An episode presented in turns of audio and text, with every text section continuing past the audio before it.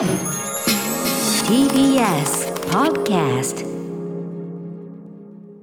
時刻は夜8時になりました11月10日水曜日 TBS ラジオキーステーションに生放送でお送りしているアフターシックスジャンクション略してアトロクパーソナリティはラップグループ私ライムスターの歌丸ですそしてはい、水曜パートナー TBS アナウンサーの日々真央子です。ここからは聞けば世界の見え方がちょっと変わるといいなな特集コーナービヨンドザカルチャー。今夜の特集はこちらです。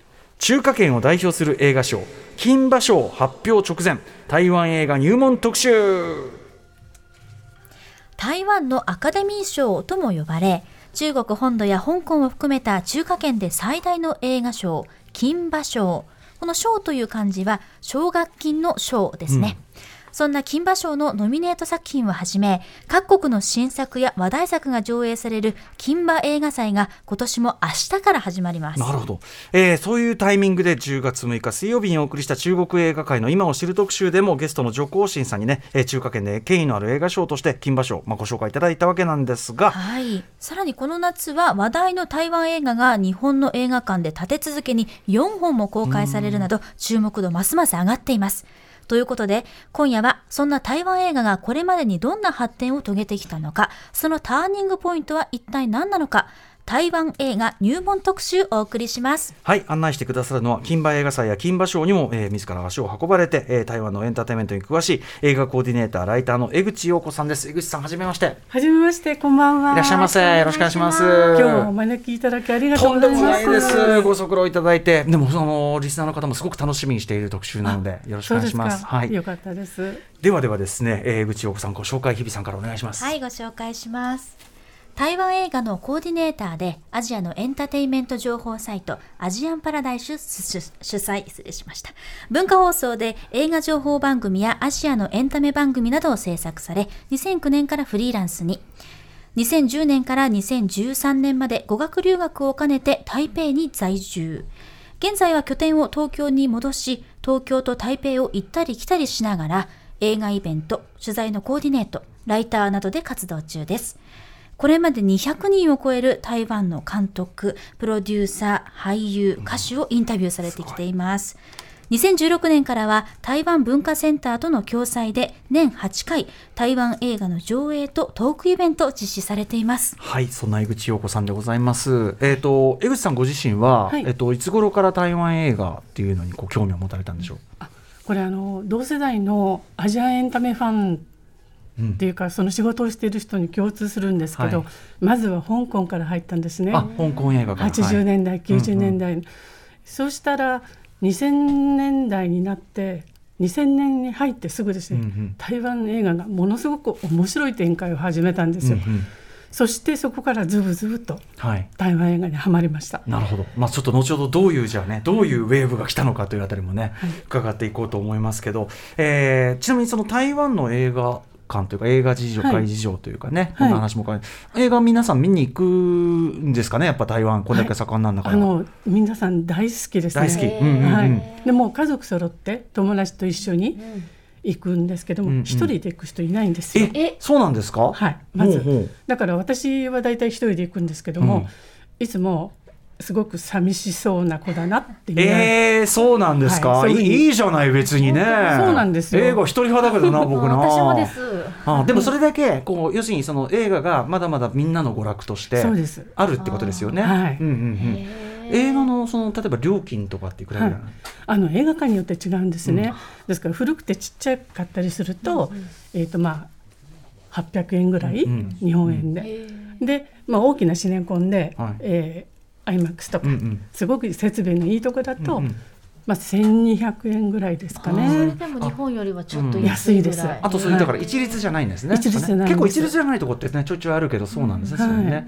あの中国中国本土だともうシネコンしかないみたいな感じでしね伺ってますけど、ええ。あのいわゆるミニシアターみたいなそれは例えばアート系映画をかけたりとかそういうところもあるんですか？ああります。あのすごく少ないんですけども、うんうん。あのまだあります、んただ、うんそのシネコンの小さいスクリーンでそこがミニシアター的な役割を果たしているっていうところも多いですね。なるほどなるほど、はい。そうかそうか。シアター数としてはどれぐらいあるんですか？そんなに多多くはないんですけどもね、あの今正確な数はちょっとわ、えーわからないんですけどもあの台北がやっぱり一番たくさんあって、うんうその他あの台湾全土に、うん。まあ、パラパラとあるというそんなにねでっかい国土っていうわけでもないっていうのもあると思うんそうなんですよ。ですけどね。九州日本でいうと九州ぐらいですからね。うんうんうんうんはい。ね、でもそんな中で今日もさ、本の特集とかこれだけの充実したカルチャーがあってっていうことだから、はい。えー台湾映画ねどのような進化発展を遂げてきたのか歴史の部分からまたね、えー伺っていきたいと思います。江口さんよろしくお願いします。よろしくお願いします。Junction. はい、えー時刻は8時6分今7分に向かっているところです。TBS ラジオキーステーションに生放送でお送りしているアフターシックスジャンクション。今夜は中華圏を代表する映画賞金馬賞発表直前台湾映画入門特集です。ゲストは台湾のエンターテインメントに詳しい映画コーディネーターライターの江口洋子さんです。よろしくお願いします。よろしくお願いしますさて今夜はですけれども台湾映画の歴史を中心に間もなく発表される中華圏で最大の映画賞金馬賞について詳しくお話を伺っていきたいと思います。はい。まずは2000年代以前の台湾映画の歴史について言ってみましょう。ということで世界が熱い眼差しを送った台湾ニューウェーブはい台湾映画。例えばね最近だとあの花束花束みたいな恋をしたであのクーリンチェもう終わっちゃうよなんですね、まあ、要はクーリンチェさ、ね、少年殺人事件の再上映リバイバル上映があるよ見に行こうよなんて話を今のねあのイケてる若者たちが、イケてんのかあれ若者たち 若者たちがするというような描写もありました、まあえー、とエドワード・ヤン監督のクーリンチェ少年殺人事件、まあ、92年の作品ですけど、まあ、80年代90年代の映画が割と印象に残っている人多いと思います。私もそうですが。ということでそもそもでは台湾映画まあ、彼らが急に出てきたのかどうか、どういう歴史があるのかというのをまず江口さん伺いたいと思います。はい。まああの80年代から90年代にかけて、えー今おっしゃったエドワード・ヤン監督とか、えー放射汚染監督などが活躍していわゆる台湾ニューウェーブという、はいそういう流れがあの出てきたんですけども、うんその前は実は台湾語の映画が盛んだったんですね。うんあの台湾は、えー基本的に標準語として、えー中国語って呼ばれる、まあ、中国の北京語をベースにしたはい。言葉なんですけども、うんうんうん。それその前は台湾独自の台湾語っていうのが、ほうほうほう。まあ、皆さんが使ってたわけですね。はいはいはい。でもそれがいろんなあの統治の変遷を経て、うん。日本統治時代は日本語がはいはいはい。みんな喋るようになって、うんうん。で今度中国になったら中国語になって、うん。うん。というまあ歴史があるんですけど、はい。そんな中でその台湾語自分たちの言語の映画っていうのが、うん。その台湾ニューウェーブの前にあったわけ。はいはい。でそれをまあいろんな作品がジャンルもたくさんあのあったんですけども、うんエンタメが多かったんですよね。うんはいはい。やっぱ大衆向けというか。そうですね、うんうん。はい。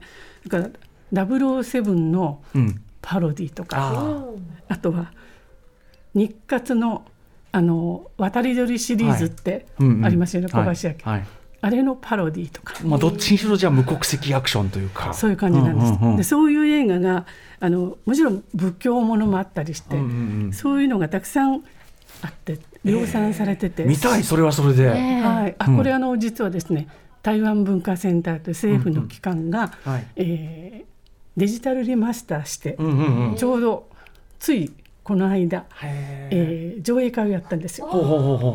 ではい。その上映会だけだったんですけど、まあ、うん今後はうん。どこからまたそういう公開する機会があると思いますので、またその時はご連絡します。いやー見たい、あの日本もねああいう国際秘密警察とか、はい。ああいうこう和製007みたいなののあの味ってすごいお好きだから。そうなんですよ。本当にバカバカしく 超見たい、大メロドラマとかね。はいはいはい。君の名はみたいなすれ違いすれ違いのメロドラマとか、はいはい。まあ、とにかくそういう大娯楽映画群があったんですが、なるほど、えーそれがまあだんだんこう飽きられて、うん、そういう時期に、えー若い世代エドワード・ヤンとか放射線とか、うん。という監督たちがはい。ちょうどその頃香港で、うん、やっぱり香港でもニューウェーブがあったんですね。香港ニューウェーブが入ります、はい。はい。それに触発されて、うんうんうん。台湾でもこういうムーブメントを作ろうということで、うんえー政府がうん。うん運営する映画会社が中心になって、若い監督を集めてあ作ったんですね。あじゃあ半ば国策として？そうまあ、国策っていうとねなんか、うんうん。あのちょっとニュアンスが違うかなと思うんですけども、うんうん。台湾文化をの新しい目をうんうんなんとかうん。こう作り出そう。そういうすごく前向きな、はいはい。へー。い、い形でのはい動きだったんですけども、そこそでね、でもにごめんなさい。あの日本映画の当時の状況も例えばその日本映画って、まあ、今みみたいな状況と違って要はあのおお年寄りが娯楽映画としていくギットギトの大衆映画だから若者はそんなにかっこいいと思ってなくて、でもあアジアでもこんなかっこいい映画撮れるんじゃないかみたいなのがやっぱ香港ニューウェーブとかであって、はい。そういうような流れがこうできてきたという順番ですかね。ごめんなさい。じゃあ、はい。ですからそういう映画青年うん映画を志す若い人たちが触発されて、はい。自分たちでもこういうのを作ろうよっていうことでうん。できていったうんうん映画なんですね。ですから、はい。あの全く娯楽映画ではなく、うん。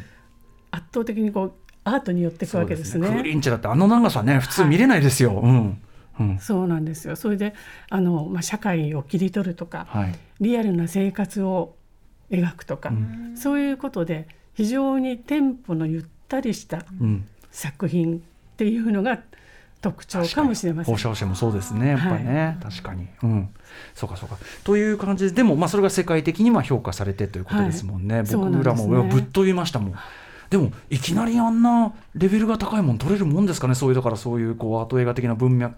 伝統はなかったのにというか、えね。えでただあのそこにやっぱり文学との関わりもちょっと出てくるんですけどまあ、それ話してると長くなるのではしょりますけども、はい。い、わゆるそういう文学青年とか映画青年たちが集まってとにかく何か台湾で新しい動きを作ろうっていう中の映画が、うん。そのニューウェーブ、はい。ね。あとはあの、まあえー放射線は台湾あののうん。で生まれ育ってるんですけど、はいはい。エドワード・ヤンとかはい。海外で留学して帰ってきて、うんうんうんうんそういうあ新しいものを確かに。なるほど。うん。そういう発芽のきっかけっていうのを持ってたわけですね、ですからそれまでの娯楽映画とは違うものっていうことで、はい、こういう流れができたんだと、うん。まさしく新世代、はいね。作品のテーマとか傾向っていうのはどういったものがあったんですか、うんうんやっぱりあの社会派。であとは、まあ、社会派っていうとね大げさですけども、本当に家族だったり、えー人の情だったりそういうところをすごく繊細に描いていくっていうものがすごくうんうん。特徴だと思います。日本統治時代のね話だったりとかっていうようなね、僕の記憶だとやっぱり放射汚染が非常上司でね、はい。こうドーンって評価されたのが最初かなっていう感じがしますけどはい。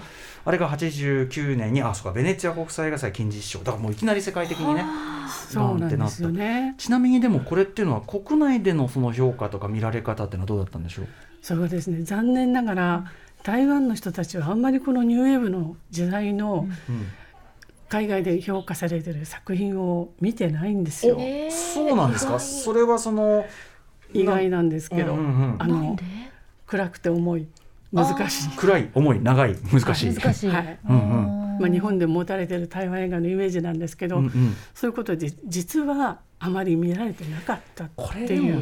その例えばインド映画って日本に入ってくるのはずっとサタジット・レイとかだったんだけどまあ実際に見られてるのはああいうこうね元ムトゥみたいなさ こうバーフバリみたいなこううん。娯楽映画だったわけで、まあ、そういう当然構造の差はあります。日本だってね例えば日本の人がみんな黒沢清とか見てるかっていうと、実際はみんな見てるのはさ飛んで埼玉なわけで、うん、っていう差はあるかもしれないですよね。そうですうんうんね、うん。ですからそれまでのバカバカしいまあバカバカしいって言っては失礼ですけども,、まあでも。うん台湾語映画。うん。そういう大娯楽、そこにも飽きたけど。うん。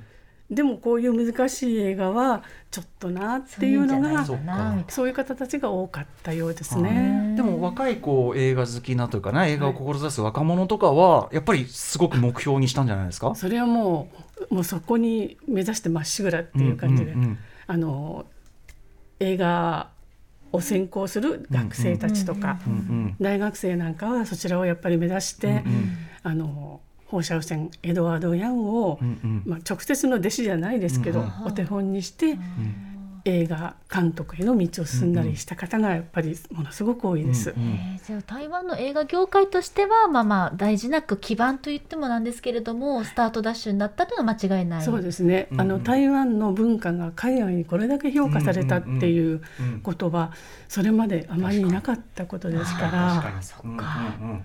でも実は放射汚染ってニューウェーブの前はアイドル映画を作ってたんですね。うん一人だけそのニューウェーブの中で放射汚染ってやっぱり特別な方で、うんうん。それまではアイドル映画を作っていて、まあ、放射あの他の人と一緒にニューウェーブで、うんうん。まあ、そちらの、えーうんうん。傾向の映画も作っていったんですけど、うん、でもそうですよね、その職業監督として技術もあるからこそ急にあのレベルのものが撮れる。絶対ありますよね。そうですね。スタッフだってうまく使えないはずですもんね、はい。そんなね。一朝一夕ではできませんね。あれはね。そういうことですよね、はい。なるほどなるほど。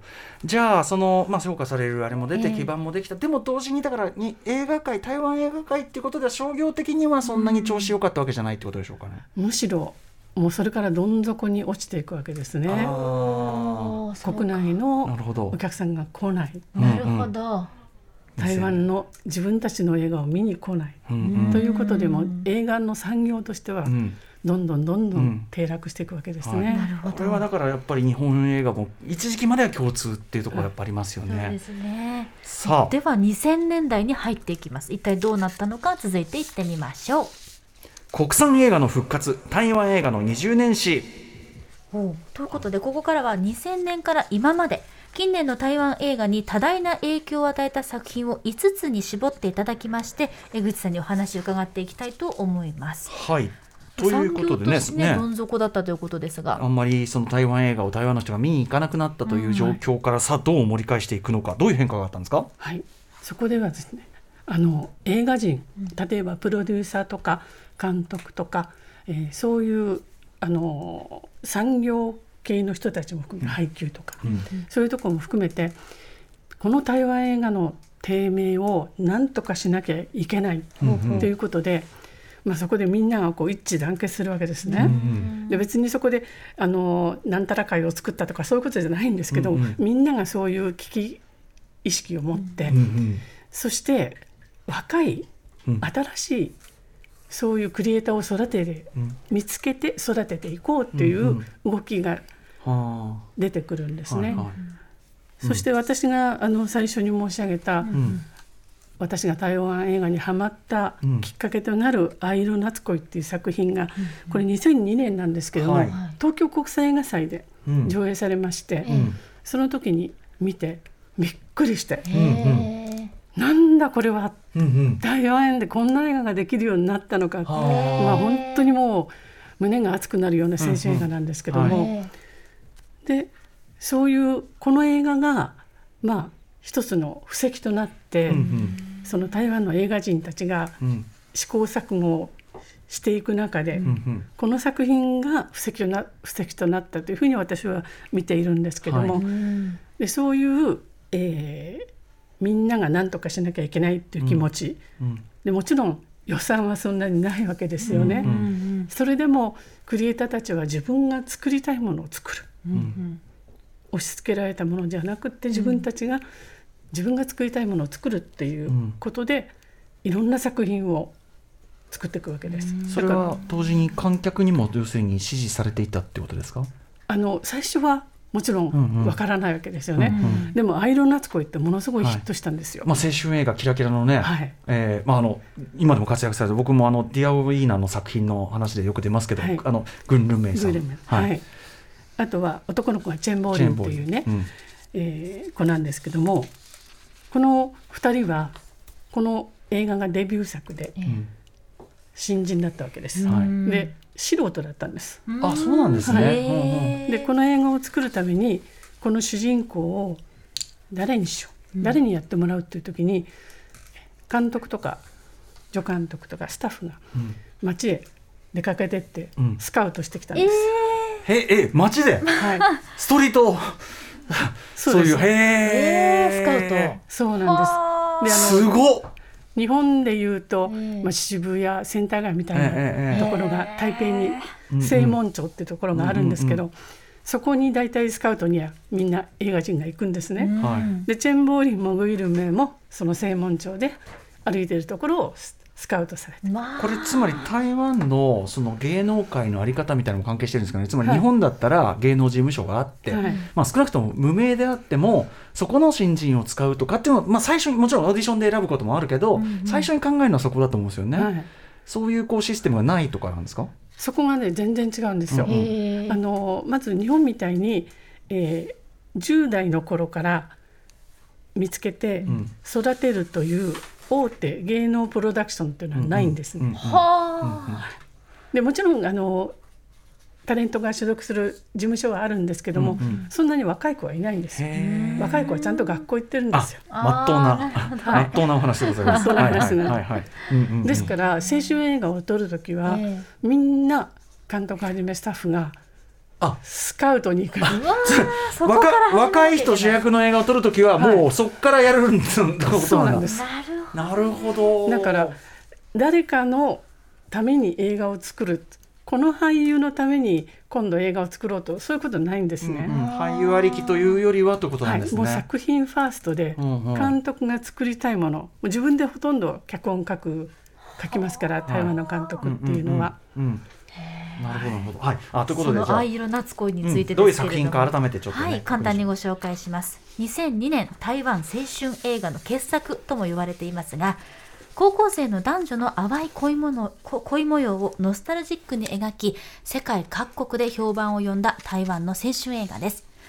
17歳の女子高生モンは親友のゆえちゃんに頼まれてゆえちゃんが思いを寄せている水泳部のチャンにラブレターを渡しますしかしチャンはモンに好意を抱いてしまいということで、ねえ。もうもうなんだか甘酸っぱい、甘酸っぱいねねえ感じですけどはい、これでもねつまりそのえっと、要するにアイドル的なっていうかな若い時から芸能にいて活動しているような人がいないからスカウト、はい。ってことはまあ当然その時点では無名の人ばっかりになるわけじゃないですか。そうです。素人です。素人たち、はい。そっか。ままずその単純にその演劇技術の問題もあるでしょうし、はい。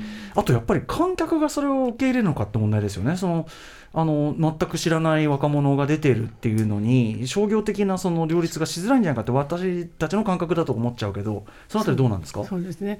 台湾の観客がまた違うんですよ。うんうん。あのこの人が出てるからっていうことで、映画を見に行く人は少ないんです。なるほど。スターで見に行くわけじゃない、はい。うん、話が面白いからっていうことで行くんですね。え作。品重視、はい。うんうん。ですから新人であろうがうん。素人であろうが、うんうん関係ないんですよ。それはいいですね。はい。じゃ非常に健全ですね。目が超えてるというかね、そういう意味でもね。へー。あとその演劇技術問題とかどうなんですか？あそれはですねもうあの素人を探して、とにかくその役のイメージにぴったりの子をうんうん。連れてくる、そうか。それから本人本人を連れてくるみたいなね。そうですそうです。もうそこにいるわけですよ主人公うんうんうんうんがだからあとはあのいかにそのうん。彼の内面を出すか、うんうん。だから演技というよりは、はいはい。彼らが中に持ってるものを引き出していくという、だからその演出術っていうのもうん。すごいなというふうに思います、ねしかも今時はねそれこそクロエ・ジャオだってさ、そういうことを、はい。うん。まあ、ハリウッドキャスティングしたってそういう演出をしたみたいだしあのこの間やった「モノス」とかもコロンビア映画ですけどやっぱりその本人に近いというか本人的な人たちをやってむしろ引き出す方ということだから実はこの演出って今世界的にうん結構ありっていうか最先端型になってるのかもしれないから、なるほどね。そうなんだからですね要するに作品にとってもいいですよねそしたらね。そうなんですよ、うん。だから一つあの例を挙げますと加納1931、うん。あ野球の海の向こうの甲子園で、この映画では野球選手が主人公だはい。なわけですね。とその子たちもほぼ素人なんです。うんうん。なぜかというと野球はできないといけない、うんうん、いきなり。演技はできなくてもあの、自分たちが教えられる。うんうん。監督他スタッフは。でも野球は教えられない、うんうんうんうん。ということでなるほど。そういう考え方がもうずっなるとほどなるねほどな。あるわけですね理にかなってますねこれはね。でもより青春映画ですから、ちょっとこうリアルな方がちょっとキュンとするというかストーリーにも合うかもしれないですそうよね。なんですよ。だから本当に、あいるよねこういう子うちのクラスにもみたいな、うんうん。そういう親近感もあったんじゃないかなというふうに思いますね。しかし軍ルン名はそうやって街でスカウトされた人がもはやねねえ。アジア圏を代表する女優さんになってすごいことです。ね。いまだにね軍ルン名すげえなって思いますからね。本当に。白氷の殺人からガチョウコでまたこうなるみたいなすげえと思っちゃいましたけどね。よくぞ見つけてくれたっていう感じですでねす。よね。うん。でも彼女のススあごめんなさい、うん。どうぞ。うん、いやスカウトマンの目もすげえなっていう。そうそうそう。んん。そうですね。はいはい。まああのほぼウィルムに関しては監督です。あなるほどね、はい。これは監督のえーっとイーツイエンっていう。イーツイエンさんはい。チェンボリもそうなんですけど、うんうん。それでこのイ・ツイエン監督のすごいところは、うんうん。映画がヒットした。でこの新人、うん大切な宝物ですよね、ええじゃあここを抱え込んで、次の作品にも。そうですよね。うん。っていうふうに普通はなるじゃないですか、はいはい。ねそれはないんですよ。へえ。一旦学生に戻りなさい、えー、え。ちゃんとちゃんと勉強、普通の人としての経験を積みなさいと。それで、えー大学を卒業して就職をするときに、うん。その就職の選択肢の一つに、うん。もし演技ということがあったら寛大ななるほど、ね。改めて僕のところに来なさい、うんでそれはイーツイエン監督だけではなくて、そういう考え方のうんプロデューサーとかうん。監督が多いんですね、うんうんうん。ですからすごく早くにデビューした若くしてデビューした人も、ちゃんと大学卒業して、うんうん。それまでまあたまに短編映画には出ますけども、うんうん。ずっと学校を休んだりとか、ん学校を辞めて演技活動する人っていうのはいないんですよ。必要だったらまた別の映画でうん。別の人を探してくるわけですから、うんうんうん。そのキャラクターに合った人をね。ああそういうことか。そのね個人のその人生としてもまあまっとうな話だし、はい。あの作品的にも理にかなってるし、はい。でもねやっぱり世界的にめやっぱどうしてもスター中心要するにそのねあのある程度こ講習っていうかそのどのぐらい人が入るかが見込めるからスターがいれば、だからなかなかこの作り方珍しいですよやっぱ台湾ねじゃあね。そうですね。うんうんはいちなみにこちらの「藍色夏恋」は現在 Amazon プライムビデオで配信中です。もうこの時点であそうなんだって感じで、ねうん さあ続いての作品おすすめ作品お願いします。えちらー、江口さんお願いします。あこれねすいません。えっ、と2008年の改革7号君を思う国境の南はい。はい。えー、改革これ、えっと、海の角と書いて改革7号、はね君を思う国境の峰どんな作品なのかでは日比さんからご紹介お願いします、ご紹介します。台北でミュージシャンとしての成功を夢見ていた青年アガは挫折して故郷広春に舞い戻ります。郵便配達のバイトを始めた彼は今は存在しない住所これが改革7号宛ての届け先不明の小鼓を見つけます中には60年前敗戦によって台湾から引き上げざるを得なかった日本人教師が恋人の台湾人女性に宛ててしたためた7通のラブレターが入っていた。というストーリーです。はい。これあの江口さんちょっとあの僭越ながらと言いましょうか、はい。私あのセデックバレーというあはい。まあ、超大作と言いましょうか、めちゃくちゃ大好きなんですけど、はい。あの時にあの脚本監督ウェイダーションさんのはい。前作ということで、はい。この時に拝見して。で確かこの時の記憶だとめちゃくちゃこれ記録的な台湾映画史ぶっちぎりの大ヒットとか確か改革はい。7号だったかと思うんですが、そうなんです。いまだにその記録は破られてないんです。そうなんだ。2008年の作品にして。すごい、はい。これどこが画期的だったんでしょこれはですねあのまず先ほども言ったような無名、ほとんど無名のキャスト、まあ、素人ではないんですけども、うん。うんこの映画の内容に合った、うん。えー落ちぶれたミュージシャン、それから人気が落ちたモデル、う、うん。そういうところの本当にそういう人たちを、わはい、えモデルさん人気が落ちたモデル。そんなそんなそんな過酷なタイプキャスト、うん。はい。でそういう人たちをあの見事に集めて。そして音楽映画であり青春映画であり、うんうん。まあ、家族の物語であり、はい。といういろんな要素が入ったものなんですけれども、はい。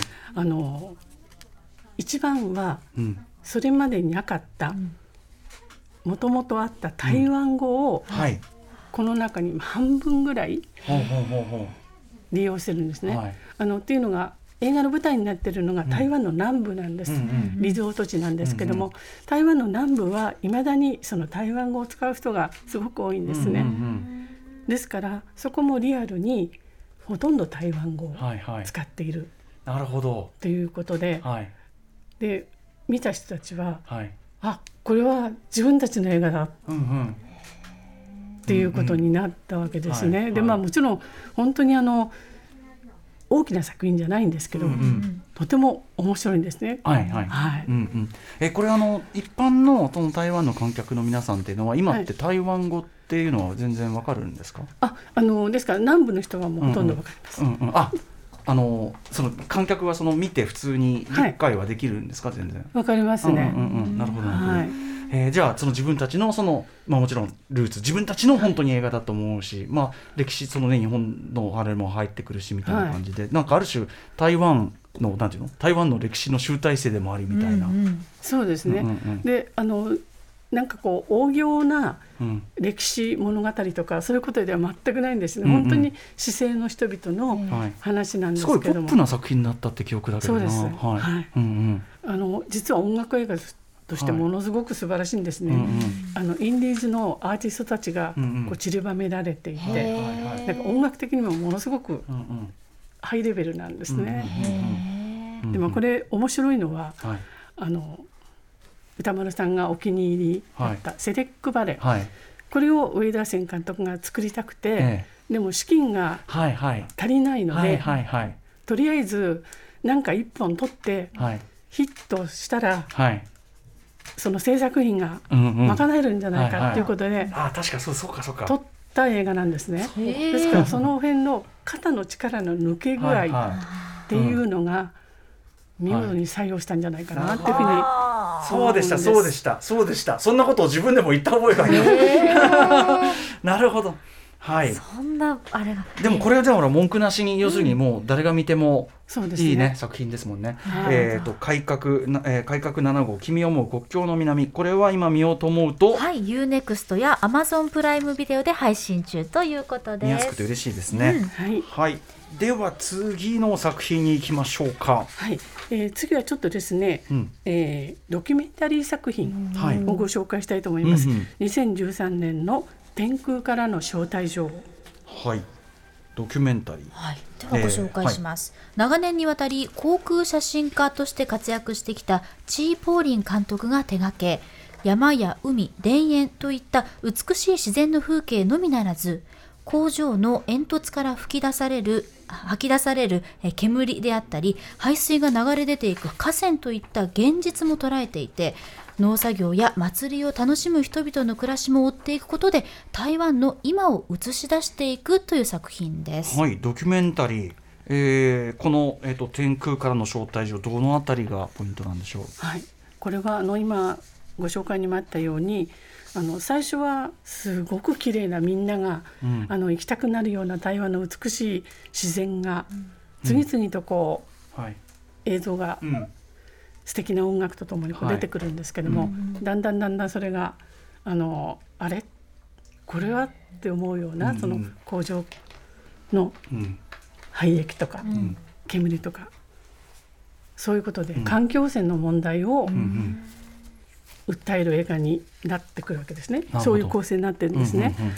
であの台湾の観客たちはやっぱりそういうことにものすごく敏感で、へ自分たちのえ台湾を大事にしたいっていう気持ちが強いですから、はいはい。そういう環境問題にものすごくうん。あの興味を強く持ってる人たちが多いんですね。うんうん。そこであのもう感動してうん。監督はなんて素晴らしい映画を作ってくれたんだろう。うんうん。ということでドキュメンタリー映画ながらうん。普通の劇映画とうん。同じような、うんうん。あの土俵でですねはい。興行収入のベスト10入りし普通にシネコンとかでかかってみんな見てはいみたいな、そうです。はい。へえ大ヒットした。はい、大ヒットなんですよ。これそそこドキュメンタリーをこう皆さんこう見るみたいな土壌があるってことですか？そうなんです。うん。はい、であの普通に劇場でかかるんですよドキュメンタリーが。うんうんシネコンで、はい。あのたくさんスクリーンがあって、うんうんうん。その中の一つでやる映画なんですね。最近はねあの日本も増えてはきましたけどね、はい。ね。比率としては、でもまあ台湾はもともとそういうあれがあったと。そうなんです、うんうん。ですから映画祭であのドキュメンタリー映画がたくさん上映されるんですけども、はい、あっという間にチケット売り切れるんですよ。へええ人気なんですね。人気なんです。関心が高いというか、うんうんうん。でもしかしたら劇場で見られないかもしれない。あああ、そうかそうかそれでそうか。映画祭でしか見られないそんな貪。欲なあれなんだ、はい。それで、まあ、ドキュメンタリー映画だったりあと短編映画もそうなんですけど、うんうんうん真っ先にチケット売り切れるんですね。へなんかここう2000年の頭のあたり見てますと青春映画だったらラブストーリー多いかなって印象があったんですけど、うんうん2013年のこのあたりももうドキュメンタリーであったり短編であったりっていうこういうこう視聴習慣っていうのも変ですけども、はい人気はかなりいろんなジャンルに広がってたって感じですかねそうなんです。。その前からも脈々とあったんですね。そうなんですか。まあ特にこの映画がはい飛び抜けて大ヒットしたっていうことがあって、やっぱりね国土としてそんなに広くないからその国民としてのなんかまあ一体感みたいなのも当然あるでしょうし当然そのね中国との関係性もあって、その国っていうのをどうたよく保つかみたいなことの、うん。なんていうの切実度緊迫度と言ってもいいぐらいの、が違うってのもあるんでしょうね。そうでしょうね。ダメになったら本当にこう本当にやばいよみたいなのもあるんでしょうね。だから自分たちで何とかしていかなきゃいけないっていう当事者意識も高いとか。そう思います、うん非常に危機感が強いんだと思いますね。うんなるほど。でこの映画実はですね続編パート2をうん。監督が制作中にそのヘリから空撮をしてるんですけども、ええ。そのヘリが墜墜落してな監督はえー天空に行ってしまったんです。あらそれは痛ましい。あですからそういうまあこれは後の話ですけども、ええ。そういうこともあってこの映画に対する思いっていうのは、ちょっと他の作品とは違う思いをうんうん。みんなが持ってるんですね。らへえじゃあ結構台湾のその映画見るような人の間では本当に有名な作品なんですね、そうですね。天空からの招待状はい、はい、こちらはギャオにて配信中です。はい。続いての作品いってみましょう。はい、えー、2000年の親愛なる君へ。ね2020あ、年2020年、はい。失礼しました。これ2020年。結構最近ですね、はい、はい、ヒューマン日本では今年の夏に、えー公開されました。うん、ではちょっと簡単にご紹介いたします。ヒューマンドラマ「親愛なる君へ」ですけれどもジエン・イーは今は亡き同性パートナーの家族である年老いたシュウユーの家に間借りしながら彼女と孫のヨウユーの面倒を一人で見ていました。そんな折に病気療養中だったシュウユーが突然亡くなりその死因をめぐってジエン・イーは周りから疑いの目で見られます。警察の捜査によって不利な証拠が出てきたため、ジエンイは裁判にかけられてしまい、大切な家族を守るため、とある選択をします。はい、ということで、えー、江口さんこのポイント、まあ、最近本当に直近の作品というかね、感じですけどね。そうですね、うん。あの台湾では去年2020年に、えー公開されたんですけども、あのミステリアスで重厚なサスペンス調の展開なんですけども、徐々に真実が解き明かされていくと、とっても温かい情感あふれるそういう人と人の心の映画っていうところで、はい。とってもうまく組み立てられているんですね。うんうんでそこで、うんうんあの主演しているのがモーズイという俳優で、まあ、演技派で、うん。若手演技派ということで、うん。あのとても人気のある俳優なんですけども、はい。別に彼が出てるからっていうわけでヒットしたんじゃないんですけども、はい。まあ、彼の演技それからあの彼が面倒を見る亡くなったパートナーのお母さんうん。を演じた、えーチェン・シューファンという、まあ、おばあさんの女優さんなんですけど、うんうんそれから子役のバイルインっていう、うん。このこの演技力が素晴らしいんですへね。もうとにかくもうな涙涙っていうへ感じで,、で台湾ではあの伝統的に終作が多い LG LGBTQ の作品の一つでもあるんですね。確かに。あのさっき話しててアンディの台湾時代の作品で「ウェディング・バンケット」とかもね、はい。そういうことですもんね。そうですね。はい。うん。だからその LGBTQ の系譜をたどると、またこれで1時間ぐらい経ってしまうので、そこはちょっと省きますけども、はい。まあ、そういうあの土壌がある台湾で、はい。えーこの同性カップルのうん。話っていうのが、はい。まあ、台湾ではあの同性婚が合法化されましたけども、えでもやっぱりそこでもまだこう差別というえうん。そういうものがある偏見っていうのがあるんですね。でそういうところをあのうんいろいろこう描いて、えとてもあの印象的なシーンでえうん。この家族の、えー面倒を見ている主人公に、えー検事さんがうん。なんで同性パートナーが亡くなった時にあなたは、まあ、一緒に暮らしてたんですか？らその家を出なかったんだ、なんで面倒を見てたんだ？っっていう聞くんですね。そうすると主人公の彼はあなたは僕が女性であったら同じ質問をしますか、っていうふうに聞くんですね。でもそこでもうグッとくるわけです。で分かっていて分かっていても、理性で分かっていてもやっぱり感情でどうしてもそこに、あの同感できないって人たちも当然まだまだ台湾でもいるわけですよね。そういったところをこうきちんと綿密に繊細に描いたところがやっぱり監督の手腕だと思います。脚本監督ですもんね。えっと、はい、チェンヨージェさん。へえ。はい。これ親愛なる君へ今見られるんですね。そうなんです。日本では7月23日に劇場公開していまして、今もあの劇場で一部公開中ということになりますので、はい、詳しくは公式ホームページをご覧いただきたいです。不勉強で全然分かってなかったです。ちなみに昨年の金馬賞で最優秀主演男優賞と最優秀助演女優賞を受賞されている作品でもあるんですね。そうです。まさに。まさにじゃあ金馬賞の話もね、はい、伺っていきたいと思います。はい。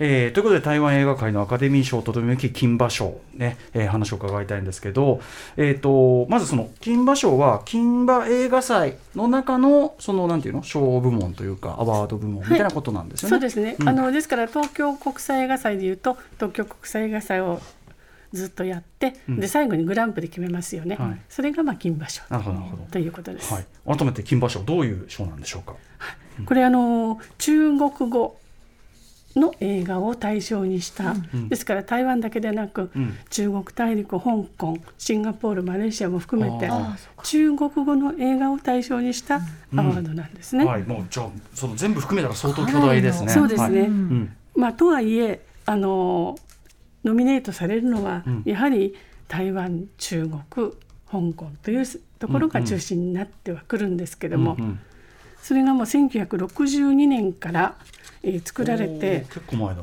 はい、はい、中国語圏でやっぱり一番歴史があって、うんうん、一番権威がある賞というふうに言われてます。うんうん、はい。うん、で今、まあ、今年も開催ということですけど、はい、ちょっと状況が今年はってことなんですよね？そうですね。そうですね。含めて、あの、えー、あ今年じゃないか。最近か。2018年のスピーチが少し印象的だったと。はい、2018年にあの最優秀ドキュメンタリー賞を受賞した「えー、私たちの青春台湾」っていう作品があるんですけども、うん、この監督が受賞スピーチの場で台湾独立っていう言葉は使ってないんですけども、うんうん、そういうニュアンスのことを触れたんですね。うん、でそこにあの敏感に反応した、まあ、中国からのゲスト俳優たちが、そこにまあ、柔らかい応酬をしたわけです。柔らかい応酬、はい、うん、例えば主演男優賞を取った、その時主演男優賞を取ったのが中国の俳優だったんですけども、はいはい、まあ、彼は、えー、うん、中国台湾でこの賞をもらえたことはすごく嬉しいとかね。あなるほどなるほど、はい。うんうんうん、そういうコメントによってちょっとこう反はい、反論というか、はい、はいはいなるほどでそういうのをことごとくその中国の俳優たちがコメントしたんですね。でそれは別に彼らはそうしないと、うん、あそうまあね。自分の身が自分の本土に戻った時にね、はい、はいはい。まあそういうお国柄ではある、はい、そういうことであのちょっと騒い、うん、ざわざわざわ、まあ、当然ピリッとします。っていうか逆にむしろねその地そのなんていうか政治的な関係性から言えば合同で映画祭やってっていうところが、うん、あそなんかそれができるんだって方がむしろ今のこうピリついた感じからするとってぐらいですよね。だからすごいおおらかだなって思うんですよねそのもともとは。あそうですね、まあ、合同でっていうか台湾が主催して主催して出品をしてるっていう、はいはい、でも今はそのね今はとか、はい、そのいろいろ国同士のやり取りから見れば結構もっとそんなあれだからなんかあそこは交流ありなんだみたいなのが逆に。そうなんですね。だからそれまでは映画と政治は別物だということで、うまく微妙なバランスを取りながらこうやってきたんですけど、うん、お互い思うところはあるだろうけど、はい、っていうことだったのがちょっとここでそのちょっとパンドラの箱を開けちゃったというか、は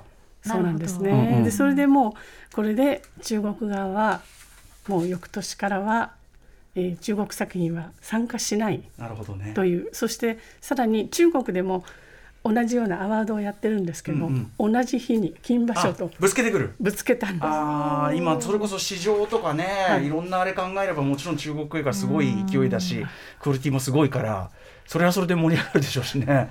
うんうん、そうなんです。ちょっとなんかね惜しまれますねその。でもその大人げないじゃないですか、うんうんうん。同じ日にわざわざぶつけてくるっていうね。うんうんっていうところもあってでもあの今金馬賞のチェアマンがアンディなんですね。でアンディってものすごい人格者ですから、うんうんうん。この騒ぎの時も、はい。本当に見事にその場を収めて。なかなか難しそうですけど。それで、あのうんうんうん。私は、えーどんどこの国病棟入れて参加を待ってます、うんうん。っていうふうに締めたんですね。なるほどねちょっとだからまあここから先ねどんぐらい時間かかってどうなるかわかんないけどでもやっぱりこうね合同でこれやってる台湾のあれでみんながこう集まっててなんか素晴らしいことだと思うし、なんかちょっと収まるといいですけどねこれはね。そうですね、ちょっと先がどうなるかまだわからないんですけなんどね。かこうやってチャンネルが消えちゃうのがなんか一番なんか良くないなって感じがするから。そうですね。はい。さあということで、えー今年の金馬賞、えーまあ、たじゃあ台湾映画がメインになってる感じなんですかね今年はねそうですね。はい。あのー2019年翌年はシンガポールとマレーシアから参加があったんですけども、はい。えー今年はノミネート作作品賞でいうと、え5作のうち4作台湾、1作香港うん。という形になりはい。ます。えー注目作ぜひ教えてください。ははい。い。えー、と一つはですねあのつい先日東京フィルメックスでもうん上映されました「幕府うんうん。滝」っていう意味ですね、はいうんうん。この映画なんですが、まあ、コロナ禍で、えー娘と母の物語、い、ろんな心の物語があってですね、この監督がチョン・モンホンという監督で、去年も、えー金馬賞で、えーいろんな賞をさらった「一つの太陽」これネットフリックスで今やってるんですけども、うんうん。えーはい。夏の太陽。はい。はい。この、えー作品を撮った監督でその「一つの太陽」と今年の幕府、うん。2年続けてああ確かに。アメリカのアカデミー賞のはい。台湾代表作、うんうんうん。つまり外国語映画賞うんうんの台湾の代表作になってる、年一で作るだけでもすごいのにねその、ねまたね連続クオリティで。はい、えー、ちょっとこれえっ、ともう一回チャンチョン・モンホ。チョンチョンモンホ。はい、うん。ちょっと注目ですね。はい、注目の監督です。はい。そしてもう一つは香港映画うんこれは私もまだ見てないんですけども、うん濁水漂流うん汚れた水が漂流するって書くんですけども、これあの長編2作目の若れ若手監督の作品なんですね。うんで、まあ、社会派の映画のようで、今香港から金馬賞に参加できるのも、はい。中国の手前インディペンデントだけなんです。ああなるほどね。はいはいはい。でもこれも非常にあの興味深いです。うん。主役はあのフランシス・ンというね、ぐはい。有名なはい俳優さんです。うんそれにかつてのアイドルのロレッタリーね。出てる結構華やかじゃないですかキャストね。はいうんうん。うんうん。それがちょっとどんな映画なのか楽しみです。確かにでもこれはアートワーク見るとなかなかそんなに景気がいい話じゃなさそうだぞそうですね。はいあのホームレスのようなんですよ。ういう雰囲気でフランシスはい。確かにそういう雰囲気だ。えーこの作品最多12ノミネートということでかなり注目度高いですね。そうですね。はい、濁水漂流という作品で注目でございます。さあということでエフさんちょっとあっという間にお時間来てしまいました。そうでもこのねぎゅぎゅぎゅっとこう歴史もあの凝縮させさせていただきお話しいただきましたし、なんか台湾映画事情の僕らが知らないそのね例えばその新人ピックアップの仕方とか、そうそうなんだみたいなあたり、大変勉強になりました。はい。はい、江口さん最後にお知らせ事などあればぜひ。はい。ありがとうございます。あのこれから公開される台湾映画をまずご紹介したいと思います。はいぜえっ、と来年の1月14日から公開されます。昨年の東京フィルメックスで上映されました、えー作品で、うん無声声がないという。ザ・サイレント・フォレスはい。トという映画なんですけども、はい。ヒロインが金馬賞と台北電影賞で新人賞を受賞しました。うんうんで内容はですね、うん。ちょっと暗いです。うんはい。実話をもとにした、はい。あのろう学校の性的暴行事件をあ描いた衝撃作といはい。いうことで、うんうん。これあの非常に台湾でもはい。ヒットもしましたし、賞も取りましたので、うんうんうん来年1月14日ぜひはい。チェックしていただきたいと思いま無す。声ザ・サイレント・フォレストはい、でもう一つは「ハイフラッシュ印花展」という作品なんですが、はい。えーこれはですね DVD がリリースされました、うんうん。で配信も間もなくなんですけれども、えー政財界の癒着と環境汚染を題材にした社会派ミステリーなんですね。でこれあの今年の台湾巨匠傑作選という特集上映で、まあ、一応全国回ってで11月6日に DVD がリリースされるうんということで、はい。あの観客で見に行かない台湾映画の観客なんですけども、うんうん。この主役のウー関連という人はとても人気です。はい。リリースを買うの。はい。うんうん。でこの DVD にはですねあの映画祭でうん。個別のパンフレットがなかったのであ作りました。あーなるほど。DVD の中にあ入ってますので、はいはい映画祭でご覧になった方も DVD を買っていただけるとはいパンフレットもついてます。うんインカ店、えーハイフレッシュインカ店インカ店です。はい、わかりました。ありがとうございます。じゃあ、ちょっとこれも見てみたい。はい、ということで、ちょっと今日はあの駆け足ではございますが、本当に歴史の部分からそして最新の作品までね、江口さんにご紹介いただいて、いやちょっといろいろ私も弱い部分があのだいぶ学べましたので、あいえ今後ともよろしくお願いします。はい、ぜひ今後ともちょっとまたいろいろ教えてください。あ、よろしくお願いします。ということで、えー以上中華圏を代表する映画賞金馬賞発表直前台湾映画入門特集でした。江口さんありがとうございましたあ。りがとうございましたあり。がとうございました。Junction.